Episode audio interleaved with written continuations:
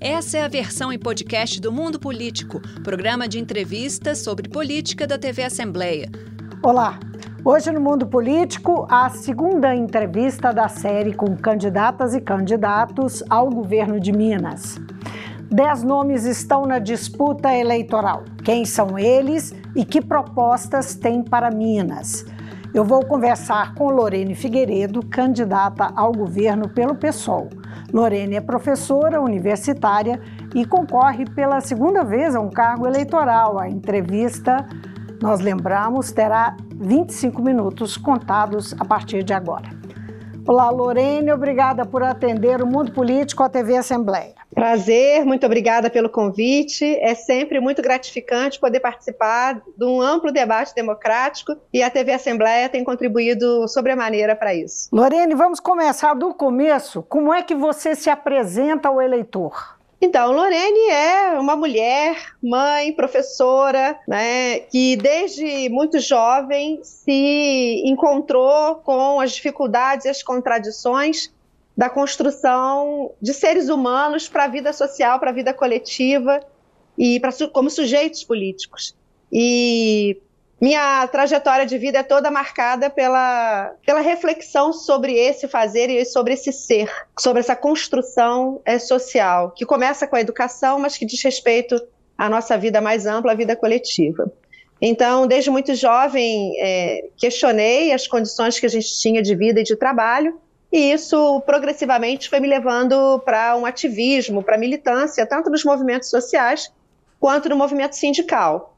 E daí para militância político-partidária não, não foi um caminho muito longo, não. A gente começa a perceber que precisa dar um passo além, que não existe transformação sem uma ação mais direta na vida política, seja ela institucional, seja ela organizativa. E aí começamos a militar em partidos políticos e estamos aqui até hoje. Lorene, pesquisas e especialistas apontam que o, o Brasil é um país muito conservador. É, e esse conservadorismo ele tem sido muito explicitado com a ascensão da extrema-direita, com o bolsonarismo. Como o pessoal enfrenta o desafio de uh, buscar, de uh, tentar conquistar votos e convencer as pessoas a uma ideologia tão uh, frontalmente diferente a essa ideologia que tem dominado muitos segmentos da vida brasileira. Levando em consideração que você fez uma afirmação que o PSOL é uma esquerda de raiz. É, eu acho que o Brasil tem uma formação histórica conservadora, mas isso não é necessariamente verdade para o conjunto da classe trabalhadora. Né?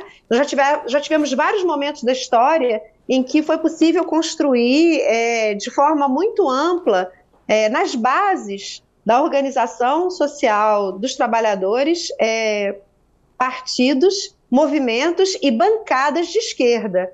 Né? A primeira metade do século XX, aí pelos anos 20 até os anos 50, isso é muito verdade. O fato é que nós tivemos um golpe, uma ditadura em 64, que interrompe um processo de formação desses grandes quadros da esquerda, com eliminação física, inclusive, né? com deportação, com exílio, enfim. E a gente sofreu uma derrota histórica importante naquele momento. Até a gente reconstruir esses quadros, é, demorou muito tempo. A gente tem um ascenso das lutas nos anos 80, que começa essa reconstrução, e aí a gente já é tomado logo por, por uma política neoliberal que agora vem fazendo água, né? Está evidente, depois de 30 anos, 40 anos de neoliberalismo, e é, como herdeiros que são do projeto que começa com o golpe de 64, que esse projeto está falido. Lamentavelmente, nós estamos no momento que, é, dada essa, essa desorganização que a nossa classe sofreu, com os brutais ataques dos anos 90 para cá, destruição sistemática de sindicatos, perda de postos de trabalho regulares, precarização dos vários aspectos da vida, é, boa parte dos trabalhadores ficou sem um espaço político organizativo mais consistente. Mas está sentindo na pele, né? E eu acho que a gente começou a dar uma resposta a esse conservadorismo, ainda que com, com muitas contradições, já em 2019, quando os trabalhadores foram para as ruas para defender a educação junto com a juventude e a, a nossa previdência. Né? Perdemos a batalha, não perdemos a guerra, continuamos em luta. Lamentavelmente, é, o espaço é, das ruas e da organização em geral vem sendo disputado pela extrema direita, que vem fustigando, né, se colocando aí como, como apoiadora do golpe, né, marcando atos importantes para o 7 de setembro, como foi do ano passado. Mas, Lorena, a questão ano. é como mas, o pessoal enfrenta mas, isso? Mas é, nós temos conseguido, é, temos tido êxito em organizar muitas frentes de luta. As mulheres são as grandes protagonistas desse período, desde 2018 com ele não. E são as mulheres do PSOL as que, em boa parte, estão à frente dessas mobilizações. Não é à toa que nós apresentamos a maior e mais diversa bancada de candidatos a deputado estadual e a deputado federal e ao Senado. Nossa candidata ao Senado, Sara Azevedo, é uma mulher professora LGBT. Nós temos Célia Chacriabá, que é indígena, temos Isa Lourença, que é, é metroviária, temos é, Jorgetânia, que é professora universitária, temos bancadas, temos candidaturas coletivas LGBTs, e estamos apresentando exatamente aqueles que são os lutadores que estão à frente desses movimentos. O pessoal tem orgulho de ser o partido que tem organizado as lutas nas ruas e que também se organiza para ocupar hum. as urnas e ocupar a política institucional. Vamos é assim que a gente enfrenta. Vamos falar um pouquinho de plano de governo, senão o tempo é, é, nós não vamos, aproveitamos vamos, o vamos. tempo. No seu plano de governo, você propõe a criação de áreas livres de mineração. Como é que essas Sim. áreas funcionam? Eu sei que essa, essa proposta, inclusive, parte de uma crítica, uma reflexão é, sobre Sim. a situação da mineração no Estado e a situação do Estado por conta da mineração. Em primeiro lugar, eu quero dizer que a experiência dos territórios livres de mineração ela já existe, ela é concreta. E ela é parte de uma luta histórica dos povos nos territórios que são assediados por empresas mineradoras que forçam inclusive é, com financiamento de campanhas de prefeitos e de governadores, a mineração indiscriminada. Então, essa experiência já existe e ela já é bem sucedida. Eu acho que em Minas Gerais nós temos umas sete regiões em que pesquisadores, ambientalistas e população local constroem essa resistência. Como que isso funciona e por que, que nós vamos abraçar isso como proposta de política pública e proposta de governo? Porque a gente começa com o diálogo com quem vive no local, com as expectativas das comunidades que são ou que serão atingidas pela mineração, e nós ouvimos qual é o desejo daquela comunidade para promover o desenvolvimento local. E a partir daí, a gente cumpre o papel como promotor de política pública de mediar a construção desse processo de desenvolvimento, em que a comunidade pode, inclusive, dizer: não, nós não queremos mineração aqui. Por isso se chama territórios livres de mineração. Uhum. É, Agora, a ideia temos, é que é, é uma, uma, forma, uma forma radicalmente democrática de construir a vida pública, a vida econômica e a organização social. Porque é a partir de quem está no local e de quem constrói o mundo do trabalho e a riqueza no território, e daí para o governo do Estado. Lorena, em que pese tudo isso que você está dizendo, a gente sabe que nós temos uma população muito pobre nos municípios, muito carente, Sim. dependente é, das políticas públicas e da ação das prefeituras, não é? E muitas vezes uhum. as prefeituras, o, o, emprego, por exemplo, público, é uma saída e tal. Como, como é que dizer não a, como dizer não à mineração, se muitas vezes pode ser a solução, uh, uh, mesmo que imediata, mas a solução para que o dinheiro gire na cidade? O dinheiro como... não gira, primeira coisa. Ainda que a gente tenha prefeituras como Mariana, né, que tinham um orçamento significativo é, de recursos advindos da mineração, quando acontece o crime que aconteceu por lá, a prefeitura fale e a vida está é, destruída para o conjunto da população. Também não é verdade que Minas Gerais depende da mineração.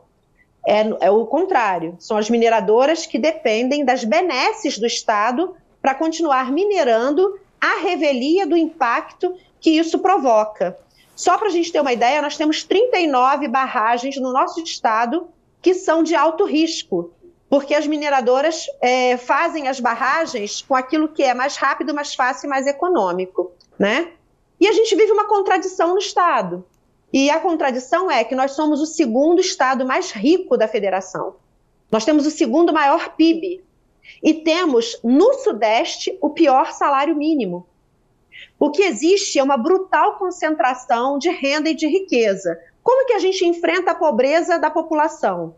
Melhorando os salários, garantindo frentes de trabalho nos territórios, é, valorizando a agricultura familiar, os pequenos e médios produtores, os pequenos e médios é, negociantes, empreendedores, que são aqueles que mais empregam, e desconcentrando renda, taxando os mais ricos, fazendo com que esse segundo maior PIB da União seja, é, reflita uma população com níveis de renda compatível com esse lugar que a economia mineira ocupa é, no conjunto dos estados é, federados desse país.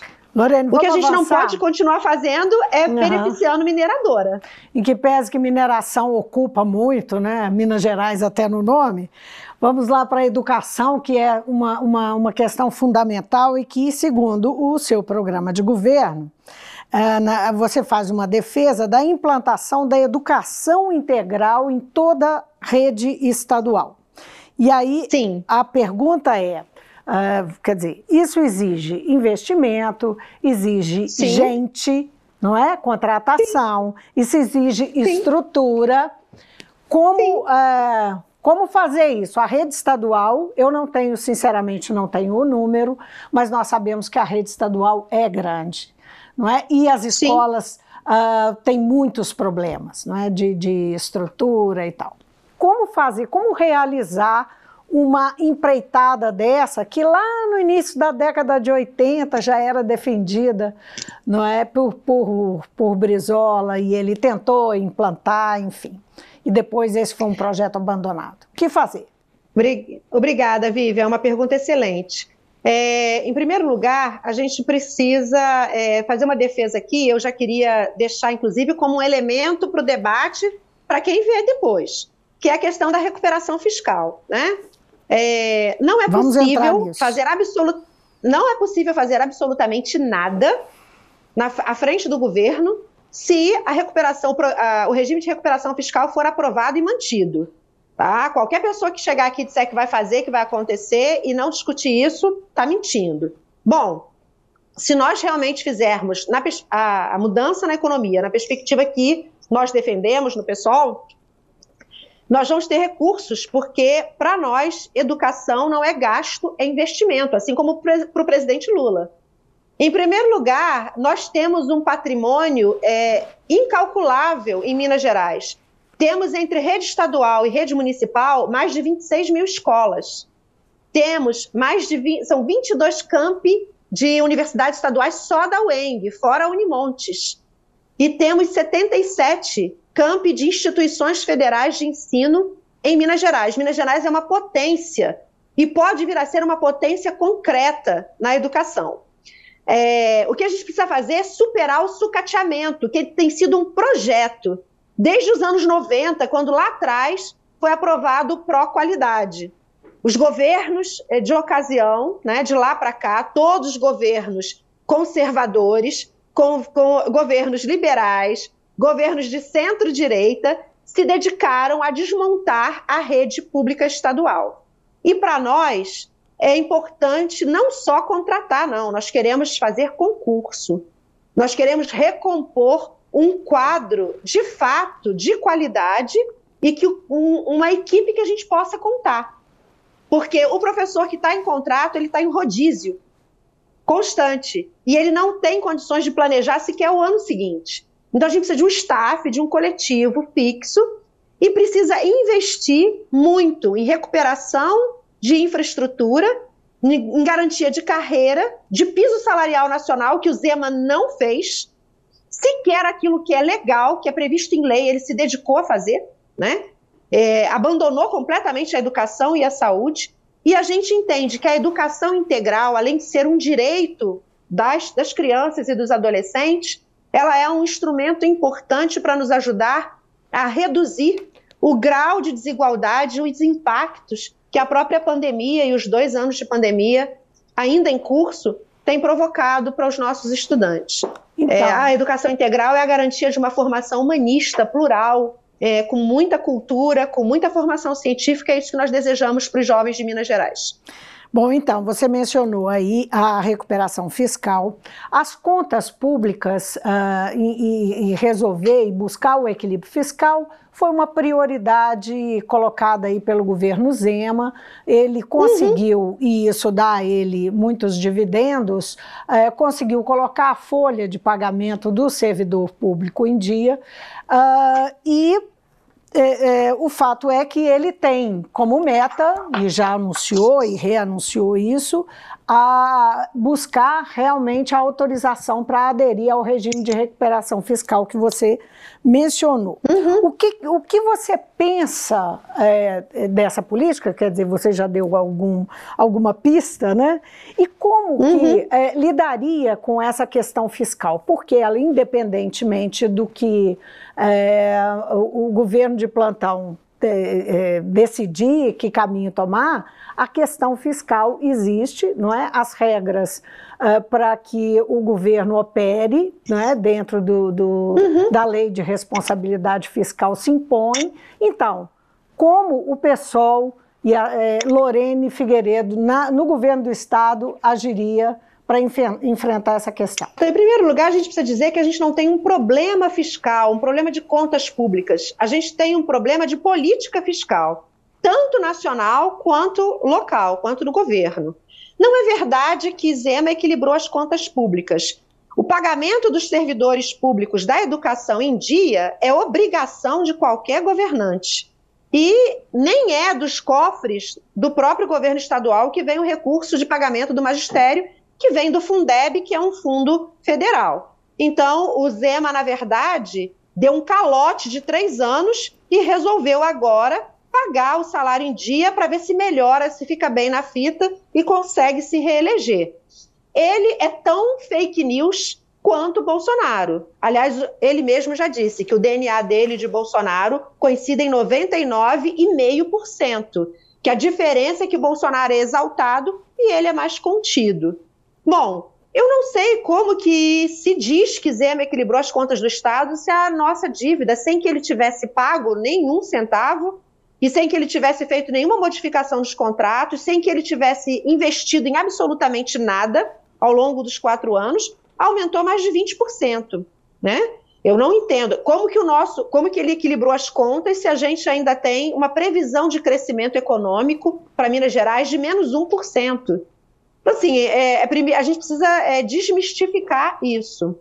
A outra questão é que as contas é, precisam ser é, analisadas nos seus contratos. Existem contratos absolutamente lesivos para os cofres públicos e a gente vai precisar fazer uma avaliação disso.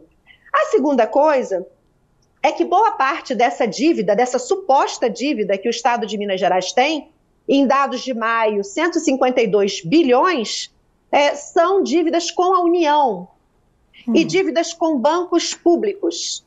Então, é muito tranquilo de negociar isso em termos melhores para os trabalhadores de Minas Gerais. Porque o regime de recuperação fiscal, gente, é precarização da precarização, são, é o teto de gastos de Minas. É a gente ficar 10 anos sem investir em nenhuma infraestrutura, não investir em saúde, não investir em educação, congelar salário, congelar tudo quanto é investimento que constitucionalmente todo trabalhador tem direito, até porque todo trabalhador compra comida, compra bens de consumo, e a gente taxa, não só em Minas Gerais, mas no país, consumo, a gente não taxa renda nem riqueza. Então, assim, é indecente, é vergonhoso que um governador se preste a esse papel, né, de, que, de propor recuperação fiscal e de sequer respeitar o trâmite da Assembleia Legislativa, indo diretamente ao Supremo Tribunal Federal para burlar os ritos, os trâmites democráticos e negociar diretamente pelo alto a adesão ao regime de recuperação fiscal. E quero deixar evidente aqui também que é, só existe o rigor do regime de recuperação fiscal e o rigor da lei de responsabilidade fiscal quando se trata de direitos sociais. Quando se trata de bons negócios, você tem 1 bilhão e 900 milhões para recuperar uma estrada que ele quer privatizar. Ele tem autonomia para negociar direto a privatização da CBTU, mesmo em período eleitoral. Ele tem a, o leilão do Rodoanel, que vai custar aos cofres de Minas Gerais 6,9 bilhões, junta os 6,9 com 1,9, dá quase o suficiente para a gente recuperar as estradas de Minas Gerais inteira, que para recuperar a infraestrutura da malha rodoviária seriam necessários 11 bilhões. Então, o governador tem muito o que se explicar, e talvez por isso ele não vá aos debates, porque ele não tem resposta para essas contradições que estão colocadas no governo dele.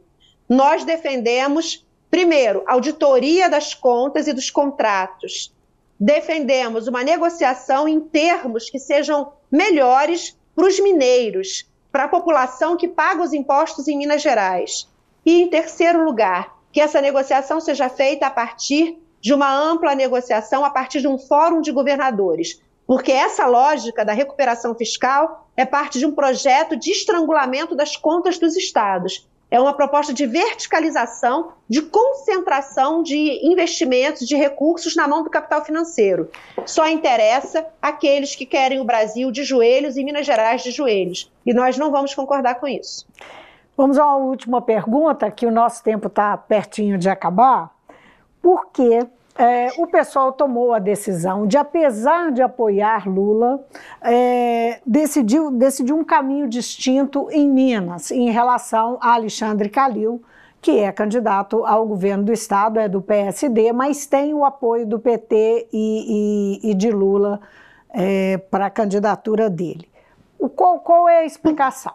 Porque nós entendemos que é tarefa histórica do PSOL, nesse momento, de ataque à democracia, de ataque brutal aos direitos, não só dos trabalhadores de Minas Gerais, mas dos trabalhadores no Brasil, a apresentar uma candidatura de esquerda. A candidatura de esquerda, em condições né, de se apresentar por conta das cláusulas de barreira, no debate televisivo, nas entrevistas, de apresentar um programa que seja um programa de alternativa, progressista, com, perdão, consistente, coerente na defesa dos interesses de quem trabalha, somos nós que temos. E nós não íamos nos furtar dessa tarefa e dessa responsabilidade. Quero aproveitar para convidar todo mundo a conhecer a nossa proposta, né, o nosso programa e os nossos candidatos e candidatas a deputado estadual, deputado federal e ao Senado. Porque nós temos como tarefa derrotar Bolsonaro e Zema. Vamos contribuir com isso apoiando o presidente Lula. E aqui em Minas Gerais nos apresentamos como uma alternativa de esquerda capaz de construir essa saída democrática junto com o presidente Lula. Qual é a expectativa em relação ao, ao futuro, os futuros debates? Né? Zema não compareceu, ele está com uma larga vantagem nas pesquisas, é, uhum. venceria, segundo as pesquisas, em primeiro turno. Que expectativa existe dele aparecer no próximo debate? Expectativa nenhuma, mas ele, ele deveria se comportar como um homem público. Ele deveria se comportar como aquele governador que, querendo continuar é, por mais quatro anos, deveria dar o direito aos seus eleitores, aos eleitores em geral de Minas Gerais, de conhecer quais são as suas propostas e submeter o seu governo ao escrutínio do debate democrático. Isso não é atitude de homem, isso não é atitude de homem público, isso não é atitude de quem não tem nada a temer. Hum. Eu acho que ele segue os passos de Bolsonaro. É, se baseia em fake news, as matérias, as, as propagandas, que aliás eles estão gastando rios de dinheiro, as propagandas deles na televisão são muito mentirosas, são muito falaciosas, né? financiadas inclusive pelo proprietário da Localiza e pelas mineradoras que no final das contas ainda ganha 3% de desconto no pagamento do IPVA, dos impostos. É uma ação entre amigos. O Zema tem muito que explicar. Ele não está indo aos debates, não é pela vantagem que foi construída com base em fake news. Ele não está indo a debate porque ele não, o governo dele não se sustenta de pé se ele for debater conosco as propostas e o que ele fez nesses últimos quatro anos. Foi um prazer tê-la aqui no Mundo Político. Muitíssimo obrigada é, pela sua participação e bom trabalho aí pela frente. Quero dizer que nós estamos num momento muito duro, mas muito importante também da nossa história. Quero convidar todos os mineiros a ajudar a eleger o presidente Lula no primeiro turno. E vamos de Lorene para governadora de Minas Gerais porque agora é fora Bolsonaro e fora Zema. Esses irmãos siameses têm que ser varridos da nossa história. E vamos para cima deles, porque agora é a hora da primavera, outros outubro, outubros virão no dia 2. Vamos construir uma Minas Gerais para os mineiros e não para as mineradoras, e um Brasil para todos os brasileiros. Muito obrigada. Valeu. Beijo, tchau. Eu conversei com a candidata do PSOL ao governo de Minas, Lorene Figueiredo. Lorene é a segunda entrevistada da série que o Mundo Político faz com os concorrentes. Essa e outras edições do programa com candidatos. É, e sobre o cenário eleitoral, você confere também no hot site das eleições, no portal da Assembleia. A gente fica por aqui. Obrigada pela companhia. Até amanhã. O Mundo Político é uma realização da TV Assembleia de Minas Gerais. Nesta edição, a apresentação foi de Vivian Menezes, a produção de Marco Antônio Soalheiro, a edição de áudio foi de Leandro César e a direção de Roberta Vieira. Acompanhe a cobertura especial da TV Assembleia de Minas sobre as eleições. Confira as notícias sobre as movimentações das campanhas, análises sobre os cenários eleitorais e outros assuntos que mobilizam os eleitores. Para assistir a todos os conteúdos, acesse a lmg.gov.br barra Eleicões 2022. TV Assembleia, eleições com todas as vozes. Você pode seguir o Mundo Político nos principais tocadores de podcast. Assim você não perde nenhuma edição do programa. Para assistir a esta entrevista e a outros conteúdos da TV Assembleia, acesse a lmg.gov.br/tv.